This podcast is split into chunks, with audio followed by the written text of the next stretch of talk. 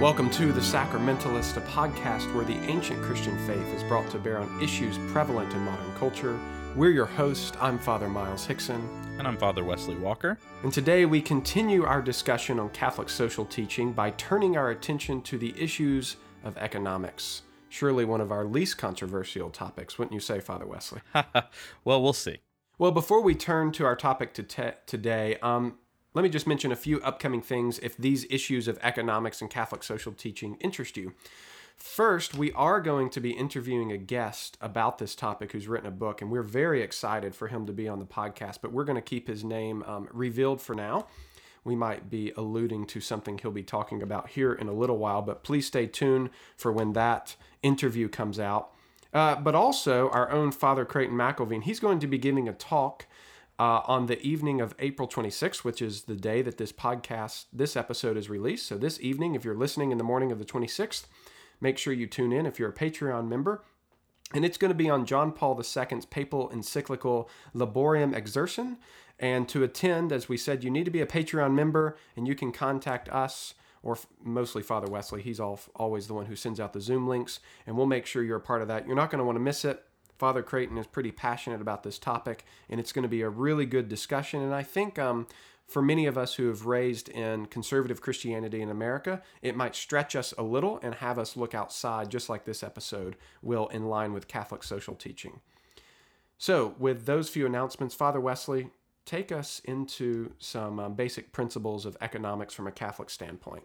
Yeah, so I think we begin with an understanding that economics really are a kind of applied anthropology. And so the way that we organize ourselves uh, when it comes to economic arrangements will have an assumed understanding of what a human person is, what we were made for, and all of those things kind of wrapped up in it. Now, according to the Catechism of the Catholic Church, paragraph 2426, the primary goal of economic activity is to provide for the needs of human beings. Economic life is not meant solely to multiply goods produced and increase profit or power. It is ordered first of all to the service of persons, of the whole man, and of the entire human community. Economic activity conducted according to its proper method is to be exercised within the limits of the moral order, in keeping with social justice so as to correspond to God's plan for man. So, just like we talked about in previous episodes, the idea of human rights being important insofar as they're a way for us to recognize the other um, as significant as someone who deserves to be, really, according to this understanding, economics do the same thing. Um, they are a way for us to serve others, not to accumulate power or things. So, a few principles that undergird our understanding of economic arrangements, no matter where we find ourselves, um, because we might find ourselves in different places, um, different local economies, different national economies, different um, organizations, and things like that. Um, but first is that humanity must precede market abstractions. And we'll talk about this in a, in a little while, but we don't get to sacrifice humans on the altar of economic profit or convenience. And unfortunately, this is something that's incentivized in many ways by our current system. So we need to place the human over things, over money. And building off that, this means that workers have to be respected. St. Joseph the Worker, ora pro nobis.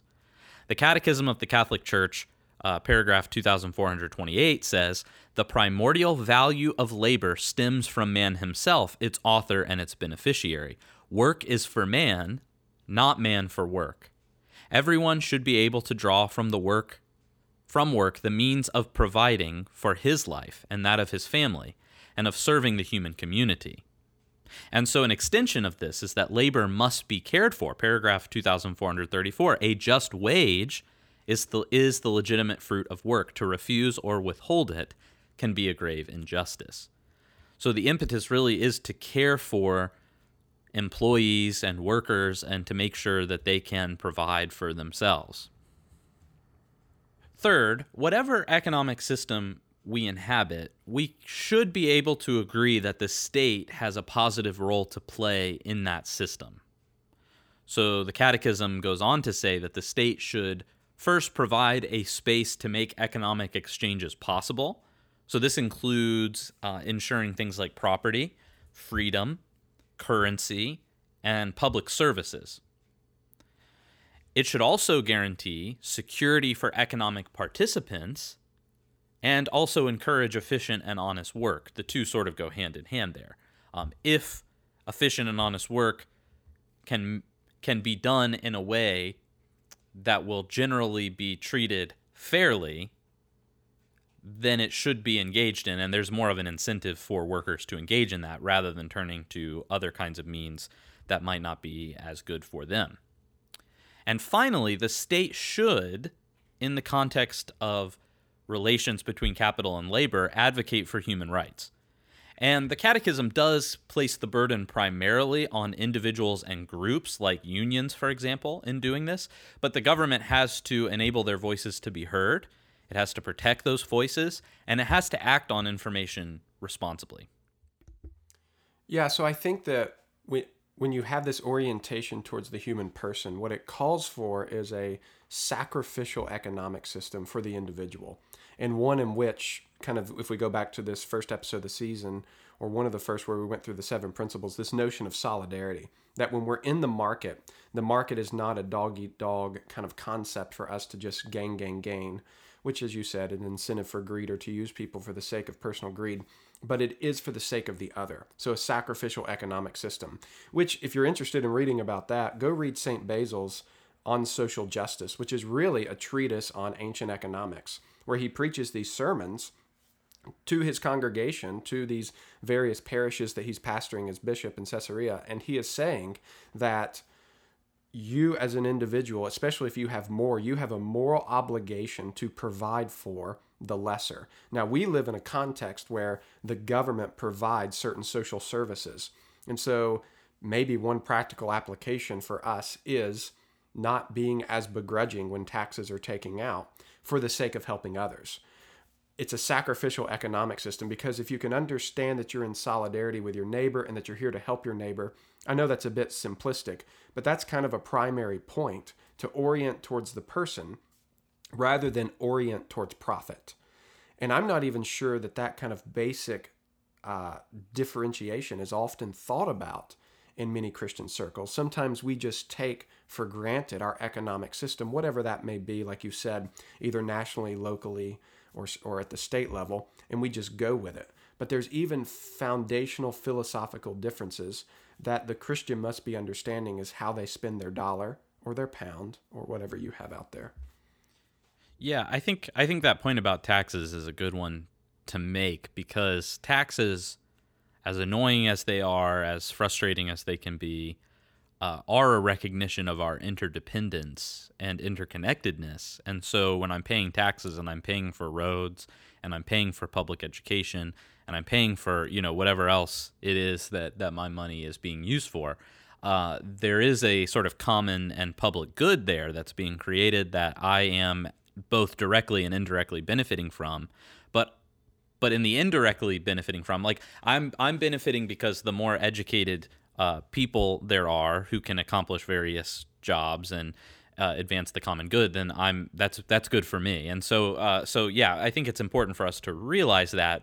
Um, and of course, uh, there there is probably a reason that uh, more anti-tax sentiment comes out of a more individualistic uh, sort of political scheme. Um, in that it downplays that that interconnectedness. Um, I'm I'm reminded of when um, President Obama uh, said um, when he was talking about people who build successful businesses, you didn't build that by yourself, and it caused a lot of outrage among you know some more conservative leaning people. But I mean, really, I think he's completely correct in in saying that. And I don't think it means we can't critique what the government necessarily does with our taxes, right. or especially locally.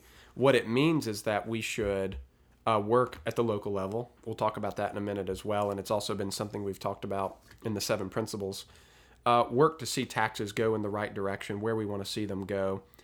Uh, it's that's a larger conversation. We could have a whole episode on tax and should Christians evade taxes, which is the answer is no. But there's a lot out there who who would want to do that or opt out of Social Security or something like this. So, so sacrificial economic system, and is that not something that I have a hard time reading our Lord's words and, and Paul's comments in, in the epistles and not walking away from kind of this outpouring of an economic system? Is your wealth not for the sake of others? and is if once you have that orientation, um, it it becomes very different. How do I put this? It becomes, I think, difficult to look at the current systems in the world and just wholesale accept them, which hmm. leads us to our next point, Father Wesley. Yes. So what we wanted to do is uh, to to briefly discuss kind of where we are right now as far as our economic system, which I think we would uh, label as capitalist and uh, talk about some of the critiques of that system from the perspective of Catholic social teaching, and then discuss briefly uh, the sort of Catholic social teachings alternative, which is a, a system called distributism. So, capitalism uh, has a somewhat tenuous relationship with Catholic social teaching. So, Pope John Paul II uh, illustrates the complex relationship that exists between the two in Centesimus Annus which is in paragraph 42. Um, he says, if by capitalism is meant an economic system which recognizes the fundamental and positive role of business, the market, private property, and the resulting responsibility for the means of production, as well as free human creativity in the economic sector, then the answer is certainly in the affirmative, even though it would perhaps be more appropriate to speak of a business economy, market economy, or simply free economy. But if by capitalism is meant a system in which freedom in the economic sector is not circumscribed within a strong juridical framework, which places it at the service of human freedom in its totality, and which sees it as a particular aspect of that freedom, the core of which is ethical and religious, then the reply is certainly negative. So I think his his words of warning there were appropriate when he wrote them but they're even more appropriate now in the 21st century. Um, and so we have reasons, three main reasons, I think, to be suspicious of modern secular capitalism. So the first is a false narrative of progress. So capitalism inculcates a narrative of progress that ties very well into the larger story of modernism we like to pretend things are getting better. A good example of this might be the author Steven Pinker, who wrote a book called The Better Angels of Our Nature, in which he made the argument that we as humans have become less violent post Enlightenment. Yet, as we mentioned in the pro life episode, our culture is better really not at being less violent, but at hiding violence. So, we talked about drone, drone strikes, uh, gentrification, uh, we might think of waste dumping in minority communities or developing countries that don't have the same kind of visibility as um, sort of, you know, modern Western communities might. So, uh, theologian David Bentley Hart in First Things offered a really persuasive critique of Pinker's thesis and those who would perpetuate this myth of progress so he says, and I think he's pretty right here. He says, of course, modern societies have reduced certain kinds of brutality, cruelty, and injustice. Modern technology makes it far easier to control crime. We have weapons both too terrifying to use in open combat and so precise that we can kill at great distances without great armies out of sight and mind. We have succeeded at reforming our own nations internally in ways that make them ever more comfortable, less threatening, and more complacent our prison system is barbaric, but not overly sadistic. And our, and our more draconian laws rarely incon- inconvenience the affluent among us. We have learned to exploit the labor and resources of poorer peoples, not by enslaving them, but merely by making them beneficiaries of globalization. So the violence that we commit is more sanitized, it's subtler, and less inconvenient than that committed by our forebears. And so capitalism really does participate in this fictitious narrative, and that it always dangles a carrot of utopia in front of us, urging us forward with exhortations to lessen restrictions on businesses and corporations, lessen obligations towards workers, obligations towards the environment, etc. And I think one of the myths that must go along with this is that human beings, apart from any sort of direct intervention, whether by state or religion or, or what have you, are willing to move towards the right progress. Right. And so I think that a complete uh, laissez faire economic system just assumes that people are kind of it's kind of a Pelagian model, is it not? People are kind of good and they'll ultimately do the right thing and they will build the right world. And while the extreme, as we'll say, is is not right, which is kind of a totalitarian state of communism, there, there we have to recognize as as Christians that that's just not true. That we do have the curvus and say the turn towards sin and of ourself, and so inevitably businesses are going to exploit people. Inevitably, markets are going to try and put the quote unquote um, violence out of out of mind, out of sight, as David Bentley Hart said. And so, a recognition of human person as both dignified, but also as human people as sinful, makes a kind of true free capitalist system a hard thing for us to to envision working long term really well. And that brings us to the second uh, reason that we can should be suspicious of of capitalism as it currently exists, which is that really capitalism encourages a kind of human sacrifice and ongoing injustice. Um, capitalism as an ideology makes it very easy for us to see the other as a means to an end, so then we can sacrifice them. A good example of this is the novel The Jungle by Upton Sinclair, and there's a scene where the workers who work in a meatpacking plant are working and one of them gets his arm stuck in the meat shredder and and it rips his arm off and and you know his arm goes into the the meat that's being packaged. And here you kind of have the the imagery that the worker is really no different than the animal that's being slaughtered you know according to the to the system um, and they're being sort of sucked in by the the machine so while we while we have sanitized our violence, it still exists, and it's often displaced into poorer communities here in the United States or in developing countries. So Pope Francis is pretty clear in Evangelii uh, Gaudium that this aspect of capitalism is just unacceptable. He says, just as the commandment, thou shalt not kill, sets a clear limit in order to safeguard the value of human life. Today, we also have to say, thou shalt not kill to an economy of exclusion and inequality. Such an economy kills. A new tyranny is thus born, invisible and often virtual, which unilaterally and relentlessly imposes its own laws and rules. To all this, we can add widespread corruption and self serving tax evasion, which has taken on worldwide dimensions. The thirst for power and possessions knows no limits. And finally, when we're talking about the dangers of capitalism, we have the problem of consumerism.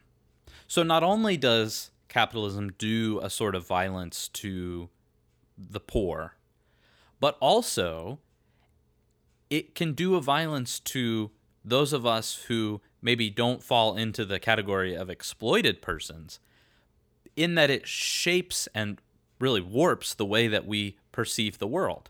And we see this in our context when we become purely consumers. So we might think of the book um, Desiring the Kingdom by James K.A. Smith, where he proposes at the beginning that we pretend for a moment that we're Martian anthropologists who have come to study humans. And he sets this a kind of lengthy description of a trip to a shopping mall. You know, you go to this cathedral and you walk in, and there's all this kind of natural lighting coming in, just like in an actual cathedral. Um, you go into these stores where you're met by an acolyte for the business, and you see the advertisements, which are icons that tell you, hey, if you just buy this product, you'll be happy and young and attractive, and all these other things. And so we have we have sort of conceived the consumer experience as a religious one. Not only that, but I think uh, since he's written that and, and the shopping mall has sort of died, I mean, you think about where does the market exist?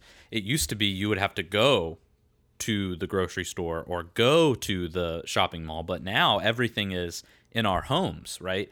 Um, I can uh, I can order groceries from my phone. I can get Amazon to deliver anything to my house in a day or two. Um, so it really has uh, has caused us to think about ourselves purely as consumers. And I think what our guest speaker or who we'll interview is going to talk about is there is this breakdown and disconnection among us because of this global capitalist system between production, product, and producer. And so these three P's are there's this breakdown where when I when I buy a product, I don't understand who produced it or the production process or really the product itself. I can just buy it from Amazon, never having held it or seen it or understood it in kind of a more tangible sense of knowledge. And that type of consumerism that we're so disconnected really creates in us this insatiable desire to have more and more and more. It feeds into uh, this this notion that I just want to own possessions. We're beyond materialism into consumerism, right? Materialism would be I need a bunch of stuff. Consumerism is I just need to actually have the transaction of purchasing something else. I, I I joke and say, you know, there's no better joy than seeing that Amazon box on the front steps of the house. While that's kind of funny, and yeah, many days when I drive home and see the Amazon box, I get excited. But as soon as you open it and you want to go order something else, there's that hit of who knows what chemical it is in the brain that you, you just enjoy opening something. That's the consumerism. And, and, and that fits into capitalism. So I find it very interesting that a lot of pastors, priests will critique the consumerism that is so inundated in much of American society culture. Most of us are consumerists to the nth degree without really recognizing it. But there's kind of a failure to see that the, the larger economic system has helped set that up and has taught us to pursue that end of consuming products and being disconnected from production, product, and producer. And I think a lot of the, I think a lot of sort of cultural diagnoses can come down to this particular facet of who we are. We are consumerists, and so we want to um, sort of tailor every aspect of our lives accordingly. You know, so this is, I think, what enables people to get married thinking they'll be happy and when they realize you know maybe this isn't the perfect relationship that i thought it would be i can just get a divorce and then find someone new who i can plug into this um, into this vision that i have for what will make me happy um, so something like no fault divorce i mean i really think that is a sort of consumerist uh, way of of re reorienting our understanding of marriage Another example, I think, would be abortion. I think abortion is the epitome of a consumerist mentality. And Eugene McCarraher, professor at Villanova University in the Department of Humanities and the Augustinian tradition, says uh, this political economy of death is the precondition for the emergence of choice as the holy grail of our moral culture. It's neither coincidental nor unironical that the word, so decisive in the legitimation of corporate hege- hegemony, is also pivotal to the defense of abortion. First, both abortion and corporate capitalism are justified in the liberal individualist language of self ownership and autonomous will. Second, the language of choice obscures and even nullifies the moral substance of the choices made. And third, the alacrity with which choice is now invoked is, I suspect, an indication of how meaningless and therefore how few our choices have really become. Abortion becomes more conceivable as a practice, not only when sex is utterly divorced from pregnancy, which, by the way, is an episode we'll be doing soon, but when the organization of work hampers or precludes the reproductive practices of sex, birth, and child rearing. If we are going to combat abortion, then I would suggest that we appropriate and transform the language of choice and argue that abortion is the hallmark of a culture that forces everything to pivot around the accumulation of capital. We must tie abortion to a political economy that controls our work, warps our practices of love, and compensates with the perverse but beguiling enchantments of commodified freedom. I think that's really good and really spot on to just show that this notion of consumerism as derived from kind of a larger capitalist structure has such far reaching effects. It's like the tree in the ground, and when you dig up the ground, the roots go so far down that it's really hard for us to not see every aspect of our life from major issues like abortion to other issues. When you buy your coffee, where it comes from, where do your shirts come from? Are they made in a sweatshop in Vietnam? Everything has been touched by uh, consumerist mentalities and the separation of production, product, and producer. Now, it's easy, you might say, to criticize capitalism. So, what are we supposed to do? And it's also true that the church has shied away from other extremes like communism. So, we don't feel quite as much of a need to address communism in this episode. Um, but where does that leave us? Well, one alternative that's been proposed by many in the world of Catholic social teaching, and which we briefly discussed with Brian Carroll of the American Solidarity Party's 2020 presidential ticket, is that of distributism. And distributism is actually the official platform of the American Solidarity Party. So if you want to know more beyond this episode of what that looks like, that platform is something that you might want to consult. We can put that in our show notes for today. But this system is based on the principles of Leo XIII's 1891 encyclical uh, Rerum Novarum and Pius XI's Quadragesimo Anno, which was published in 1931. So this really sees seeks a, a middle ground between the extremes of the kind of laissez-faire capitalism and more extreme iterations of things like communism by encouraging a wider distribution of ownership to counter concentrated ownership. And I think this is a particularly apt vision for us in our day, given how giant companies like Amazon, Facebook, and others seem to control their respective fields, and then having enough money to to expand so that they can dominate other industries and push out smaller businesses. So distributism encourages small businesses and co-op style approaches where the worker actually has a stake in the company itself. And the reason for this is that it still respects the right to property. So it's not like in a sort of extreme communism where there is no public or private property at all. But it also encourages closing the gap between labor and the means of production.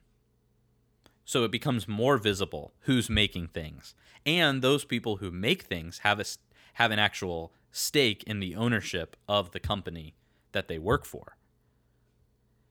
And of course, in doing this, we can match distributism with some of those really important points in Catholic social teaching. So you might think of those kind of seven principles that we laid out at the beginning of the season. Well, subsidiarity, uh, subsidiarity and solidarity both come to mind here, right? Because subs- in subsidiarity, it's preferable to deal with socio-political issues at the local level insofar as it's possible and proportionate to the problem. So distributism doesn't push off production unless it's something that would be really specialized to a multinational corporation, but encourages the needs of local communities to be met by local businesses and cooperative programs. And then relatedly, there's the concept of solidarity. Again, going back to that idea that there's an interrelationality that exists between us, especially within our local communities. So, I mean, we might think of bookstores, right? It is so easy to go to Amazon and order any book and have it here in a day or two. But I've also got multiple locally owned bookshops around where I live. And so when I'm ordering from Amazon, I'm benefiting this huge multinational company. And not only that, but I'm taking business away from one of the local bookshops that I could be going to. Um, and so, really, uh, if I want to support my local business, it would be more it would be more appropriate for me to go to the local sources. Yeah, and so I think you're touching on a question that might be raised after an episode like this, and that is, all right, so what? What can I do? In terms of trying to affect the economy. I'm not going to run for president. If I did, I wouldn't win. And how could I change this? I think that this movement that we've been seeing in the past, I don't know, couple decades of uh, eating and buying local is a good start. I think that being invested in your community and the the economy of your community through local purchasing and through local spending is a great way to get to know people who produce products is a great way to get to know production is a great way to make sure that the worker is being supported and being um, valued through your dollar. What this means is going back to the point we made earlier of a sacrificial economy is it normally costs more money. You are going to spend more money at the local shop fill in the blank than you are at amazon. But that might be the price to pay to help support a, a local economy, a thriving economy, workers down the street from you. And it also gives you the opportunity to get to know people face to face. I know the buzzword is probably not welcomed, but it's more incarnational, right? Oh yes, Wesley just rolled his eyes at me. In that in that i mean you get to be with people around people and get to know them and their businesses you get to um, experience that i mean I mean, I mean, how great is it to go into just a coffee shop and get to talk to someone who actually loves and knows coffee, or a bookstore and knows and loves their books, or I'm thinking of just various craftsmen. Um, we we had a table made for our house. It's a big, like nine foot farmhouse type table, and getting to know the guy who made it, who brought it to our house, who told us where the different pieces of wood came from and how he wanted to use this here and this there. That is the type of economic system that I think leads to human flourishing, and that you and I, as just kind of, you know, Joe Blows on the street, can actually participate in and help with. I don't think we can necessarily do that with everything. There are going to be some things you just have to buy from Amazon we're not all made of money. But where are those areas that you can actually fit in and um, and support locally, or make sure you support if it does come from a different country or outside of the U.S. that it is being done well and sourced rightly. I don't want to take too much thunder from who we'll interview, but but those are some actual practical steps of working towards a distributist model of the economy. Yeah, yeah. I actually just got to do this kind of by accident, and but it was it was really great, and I I looking back am happy with the way this went. I was trying to buy a bike. Um, and one of the problems is not only this time of year as things are getting warmer, you know, people want bikes. And so it's harder to get them, but also COVID really kind of disrupted the supply chain because a lot of bikes come from England or Europe. So I could not find bikes anywhere. Um, I mean, I could go to a Dick's Sporting Good or Target or something and buy a bike there, but those are big box stores, and usually the bikes there actually aren't very good.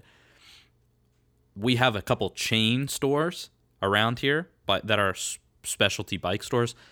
They didn't really have anything, so I had to go to a really local independent bike store, and like the guy that checked me out and that you know made sure everything was good with the bike and had constructed it is the guy that owns the shop.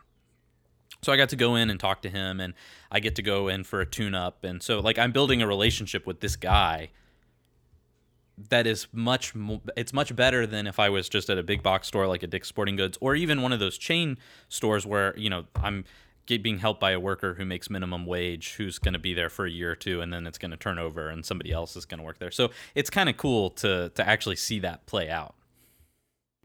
And I think another place where this has really become popular is in the craft beer movement.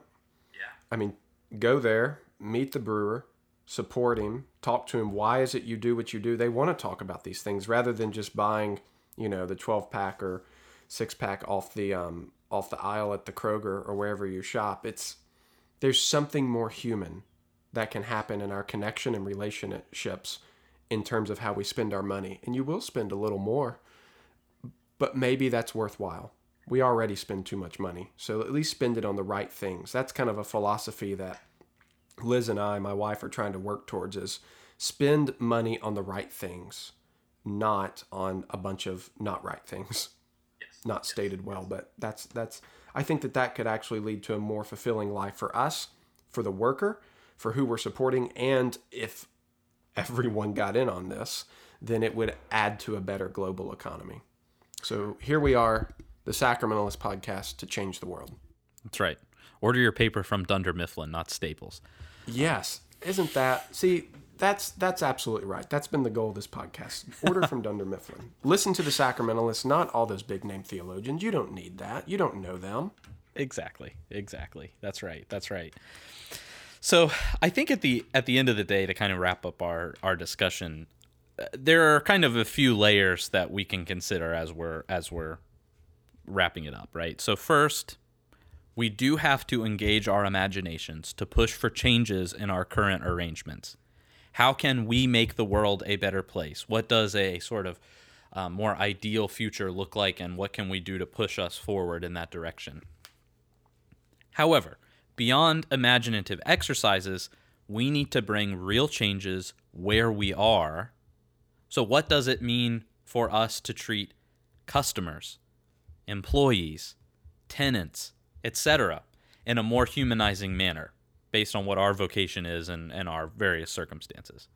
In effect, we need to be the change that we want to see in the world. And this happens really no matter what economic system we find ourselves in. I mean, we can talk about in theory what we would need to do in order to become a distributive society or, or whatever, but what can we do in the here and now? And, and a lot of those suggestions that you offered, Father Miles, I think are really helpful in, the, in that regard.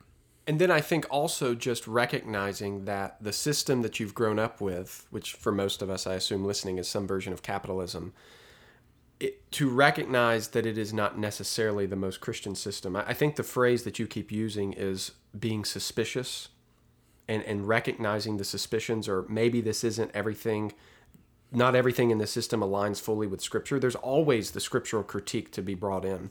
And I think that's good and okay.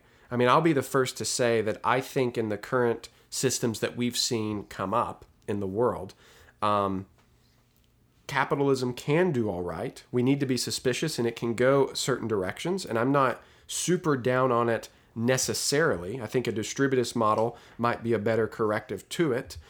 So don't don't walk away from this thinking that you know at least for me that I'm some sort of communist ready to overthrow you know everything. But that there is a suspicion and that that suspicion for me especially as a priest and a pastor is how is it forming and shaping you in your soul? And if you don't think that living in a capitalist society is forming and shaping you then listen to our next episode or read james k.a smith's book or um, maybe just some of the things we've talked about in light of consumerism and trying to think long and hard about how all of us are intertwined and connected in systemic consumerism I think I think it helps if we if we begin to to think theologically first. but culturally we don't do that.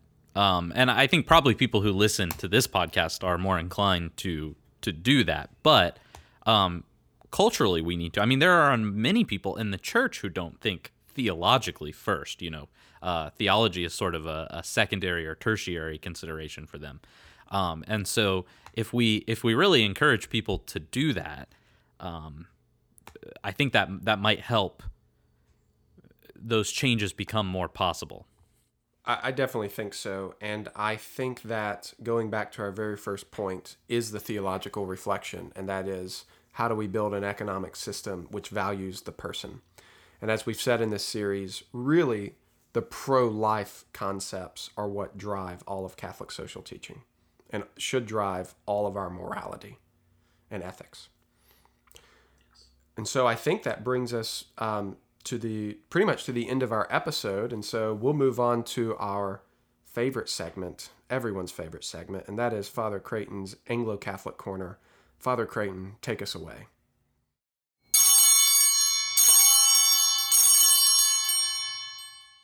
Welcome to another installment of Father Creighton's Anglo Catholic Corner.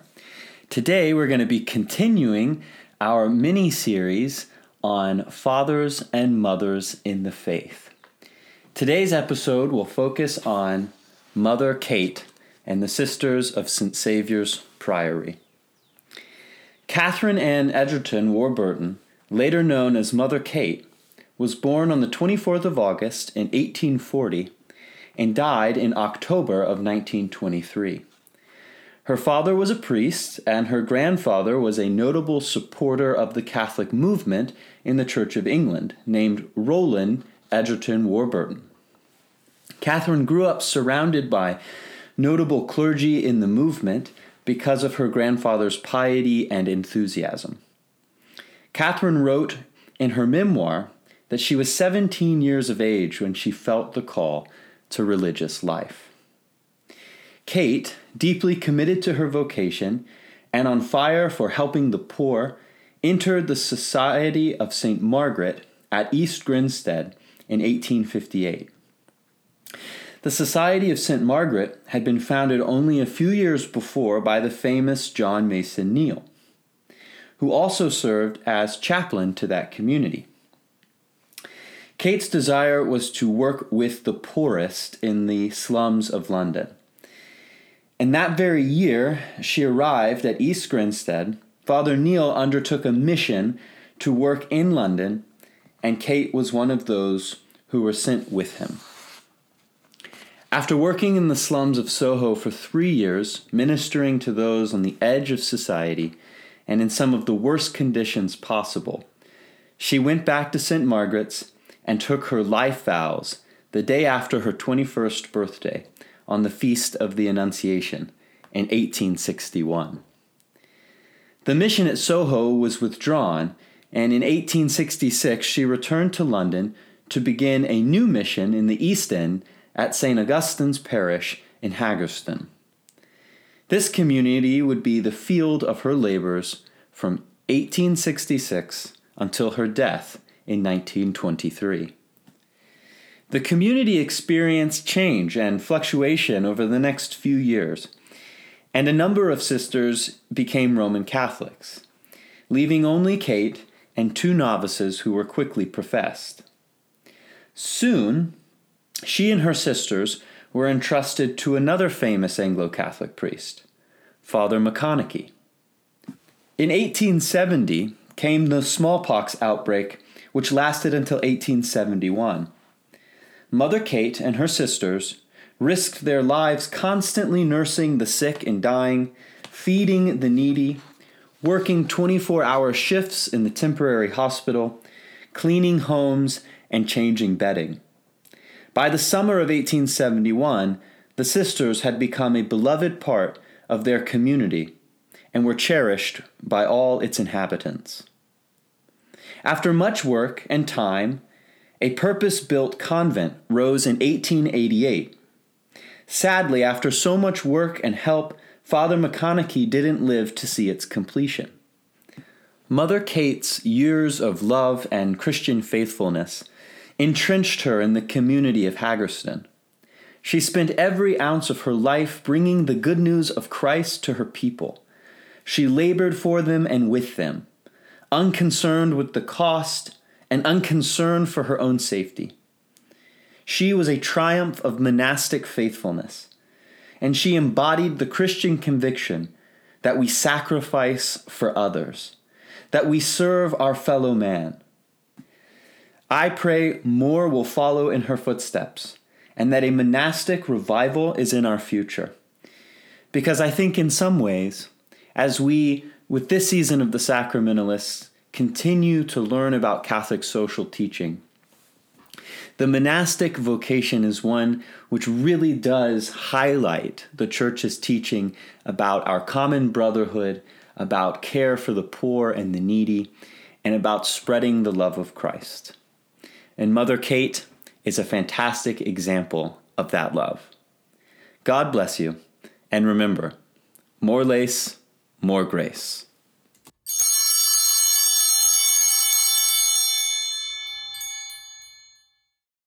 All right, we're back. Thank you, Father Creighton. Let's move into what we're into. Father Wesley, what are you into? Yeah, so I've been into a novel called Love in the Ruins by Walker Percy. And the main character is named Tom More or Thomas More. Uh, maybe you're familiar with that name. And he is a doctor who creates this invention called an ontological lapsometer. And it, it it basically is a is like a stethoscope for the human soul, and uh, it's it's a fantastic book. Um, it's it's a little dated as far as I think it was written in the early '70s, um, but he's very prophetic in the in the sense that the things that the doctor notices as he uses this stethoscope for people's souls are a lot of the same problems that we see today. Like he basically can he basically sees the world as incredibly divided. Um, so the liberals uh, suffer from things like uh, like impotence and um, and uh, and depression, and the conservatives suffer from anger and constipation. Um, and so anyway, so he but but everybody sort of fits into these two groups, and um, it's a it's a really creative, kind of wild book, but it's uh, it's really enjoyable. I really really liked it. The Constipated Conservative, new band name, called it. All right. Um, well, what I've been into is a new baby. My wife and I welcomed into the world on the 8th of April our second child, a daughter. Her name is Anastasia.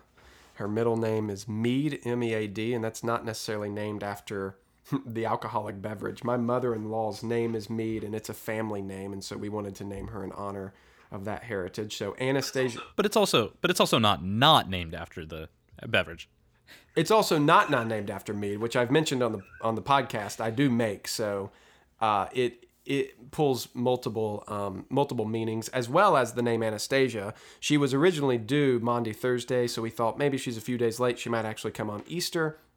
That would be cool. Anastasia means resurrection, so I like that meaning. I also like the Gregorian canon, and Saint Anastasia of Rome is mentioned in the Gregorian canon, so that's pretty cool. And then, speaking in this episode of communism and why I'm not a communist, I can always remember uh, Anastasia Romanoff, which is, if you watch the Disney movie, Anastasia, the, the prince of Tsar Nicholas, or the, the daughter princess of Tsar Nicholas II. Pray for us. So it's got multiple meanings, just like it all. Hickson just means Hickson. I didn't have a choice on that one. Well, I think that brings us to the end of the episode. So, as always, dear listeners, if you like what we're doing, we do ask you to help other people find us by rating and reviewing us on iTunes if you haven't done that, or wherever you get your podcast. Share us with your friends.